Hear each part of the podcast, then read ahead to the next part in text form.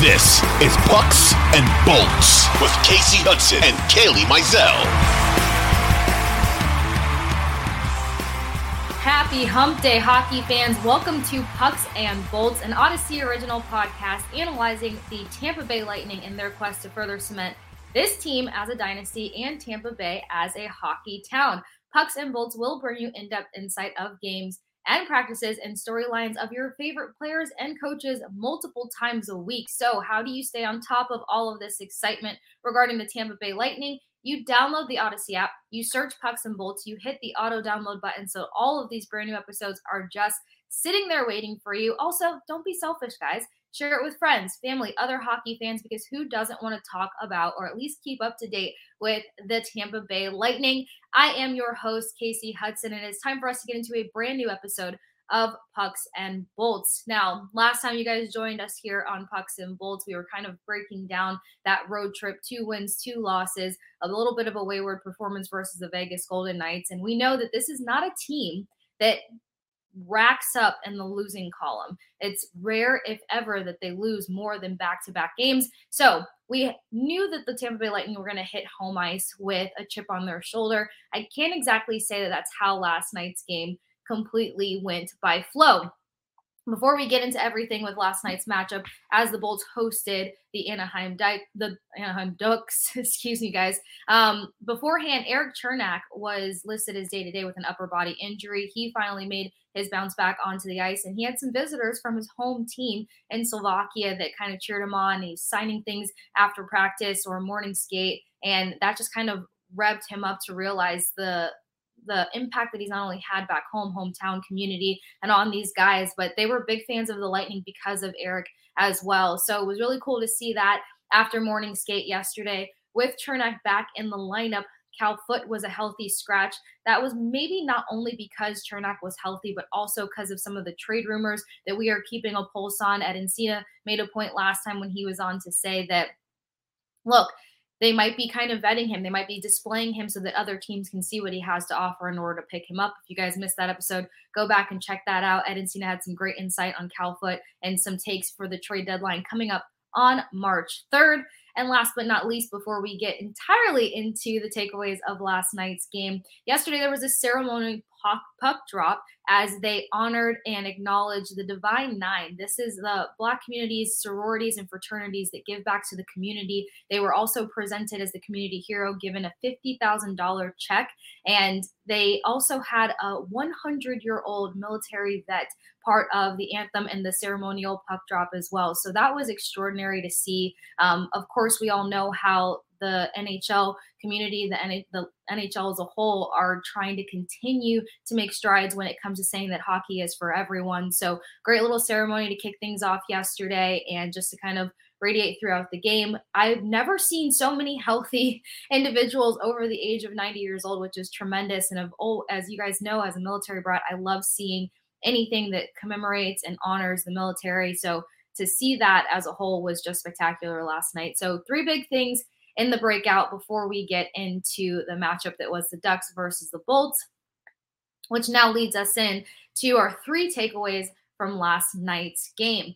As I mentioned, the Bolts were coming off of two straight losses, and they are known to dial things up after two straight losses. That first period was sloppy, though. It was as if they still hadn't had their legs underneath them. They left them in Las Vegas. It took them a while to get in any sort of structure. And I wouldn't even blame it on the early penalties. It was bad passing, it was a lack of communication. It was just a lot of things that were not clicking in that first period. Um, almost made it look like the Ducks had a chance to seal a win and, and get out of here. So in that first period alone, when it came to putting up shots on goal, they were losing in the face-off circle. Uh, they were putting a lot of pressure on the shoulders of Vasilevskiy. Thankfully, he was having a much stronger game than he did on Saturday. He was able to keep it at 0 0.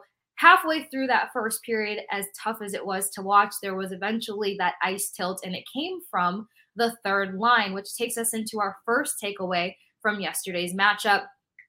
Takeaway number one, the third line being Ross Colton, Nick Paul, and Pat Maroon. If it wasn't for the relentless effort, then there would have been no reward. The relentless get rewarded as Nick Paul hits about a little over 16 minutes time on ice. Ross Colton slightly under 16 minutes, and of course Pat Maroon comes in at about nine minutes and some change. But it was the fact that they kept generating and adding so much pressure. They had extensive offensive zone time, and it was Nick Paul who just finally went for it, opens the scoring in the second period, and gets things going, creating the momentum swing it was funny because after the game, Nick Paul mentioned that, you know, he was sitting down with Phil at dinner the other day and he was like, you need to just shoot. You're holding your stick a little too tight. So that was his goal heading into last night's game, just to shoot the puck. And that finally paid off.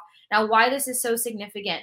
We talked about it on Monday, kind of the foundation of the lines that the Bolts have put in play here at least the foundation they'll come back to when they're thrown in the blender. And that foundation starts with you know, Nick Paul, Ross Colton, and Pat Maroon on that third line. And Nick Paul was saying yesterday after the game that third line has a duty to be the momentum swinger, to generate and get things going when, you know, there's so much monotony happening on the ice. And that's what we saw in the first period. Nothing really giving. Shots on goal weren't landing. And then finally, it comes down to Nick Paul with an assist from Nick Perbix. So all this to say that we've talked about Ross Colton stepping up his game and being such an antagonist on the ice, having an extra layer of physicality to his game, and finally finding those sweet spots to get those shots on goal. And that you can always rely on him in those tough moments, but he's starting to finally get back into the swing of things. And we've talked about Pat Maroon the last few episodes and what he brings to this team, not only as a leader, but kind of the game that he inspires on that third line. He has a great way of getting the puck back to his line mates and kind of keeping them in, in ozone play and ozone momentum. So it's the third line that really got things going. They were relentless heading it towards the end of that first period, opening up that second period, and then they finally got rewarded thanks to Nick Paul from Nick Perbix. Um, with that, in that comeback period of the second period, it was four goals within six minutes. So Nick Paul also talked about the importance of the third line creating that momentum swing, and that's exactly what he did because moments after he opens the scoring, Bolts go on a power play, and it's Ross Colton in that second unit that get on the board and make it 2 0. This ties back into the fact that it's the second power play unit for the Bolts that have been kind of the spark out there. They were actually the first unit sent out on the power play. Um, and Ross Colton, as he's getting his footing, it's Mikhail Sergachev who has top leadership qualities on the power play. We saw that when Victor Hedman went down earlier in the season with his upper body injury, after the West Coast tour that Mikhail Sergachev was tapped on the shoulder to step up and fill the shoes of somebody who's such a dynamic player. So seeing that second unit be able to be relied on and to take control is not surprising. And it's perfect timing, as we always talk about that second half of the season, gunning towards playoffs. It's crucial to see these other guys get involved and to get on the board. So Perbix opens or Perbix assists to Nick Paul to open the scoring. Then you've got Ross Colton on the power play from Mikhail Sergachev, as we discussed, and they create the entire momentum swing that helps the Bolts start getting pucks on net. Now, it was so funny because we were sitting there talking with a few colleagues in the press box, and from three minutes in the end of the first period, um, 22 minutes and 18 seconds later, they held off the Anaheim Ducks from putting one shot on goal, not one shot on goal. So they went from a mess of a performance in the beginning of the first period to completely shutting them down defensively, keeping them out of any sort of structure. And that all is credited to that third line before everyone else starts getting involved. So that's takeaway number one. Takeaway number two, if I haven't given it away, it's Perbix commands the ice. You've heard us talk about Nick, per- Nick Perbix at nauseum here on Pucks and Bolts, but yesterday's performance specifically has to be talked about for a number of reasons. He closed out the night with three points, three assists, and it was just the the composure that he was able to play with. We talk about how smart a guy like Nick Perbix is, the surprise, the surprise that you know, was unexpected. He was just supposed to fill in for Bogosian while he was out with injury and getting ready to bounce back. And then he turns out to be a guy that really fits in this system. Now, even though we talk about his hockey IQ and his smarts, it's his ability to slow down the game. That's what we saw so specifically last night is that Perbix commands the blue line. He knows how to slow down the game. He doesn't get flustered in any sort of small, like small spaces. Um, and he works well to distribute the puck that's how he picks up three assists last night that really put the game in favor of the Lightning that weren't having a favorable game to begin with.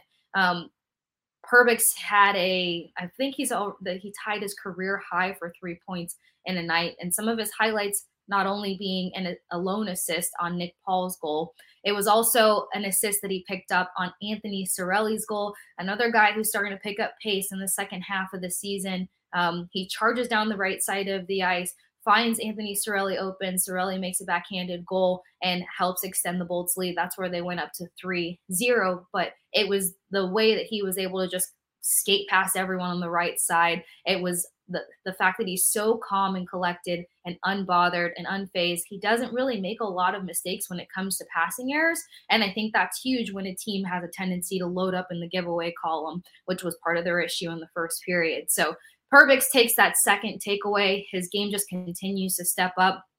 And yes, even though it's the Anaheim Ducks, I think they sit at like a minus 101 point differential or right now, which says a lot about them as a team. But you know, he did it early in January. He's done it now, and he continues to learn so much. And that's with him also being paired with Ian Cole versus Mikhail Sergachev, who's somebody who helped teach him so much and help him get acclimated in the bold structure and system. So Takeaway number two Nick Perbix commands the ice. And then takeaway number three from last night's game is a bolt shine when defensemen get involved. Uh, Zach Bogosian picks up his first goal of the season. And the last high scoring season, I mean, we're talking about a defenseman here, that Zach Bogosian had was actually 2009 to 2010 when he played for Atlanta. Um, 81 games, picked up 10 goals now. Bogosian hasn't always been the healthiest hockey player. So you're looking at a guy statistically who's always kind of averaged maybe 40 to 50 games in a season.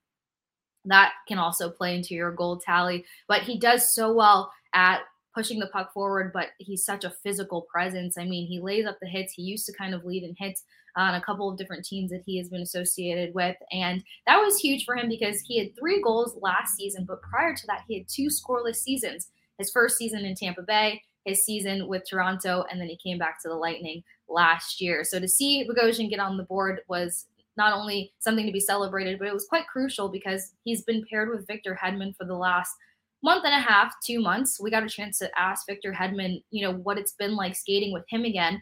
And he was just saying that Bogosian has been a different presence on the ice lately, which you can see so clearly. Uh, Victor Hedman has the freedom to play in the unorthodox form and fashion that he gets to play in and completely trust Zach Bogosian. So I wouldn't be surprised if we see a couple more goals come from him.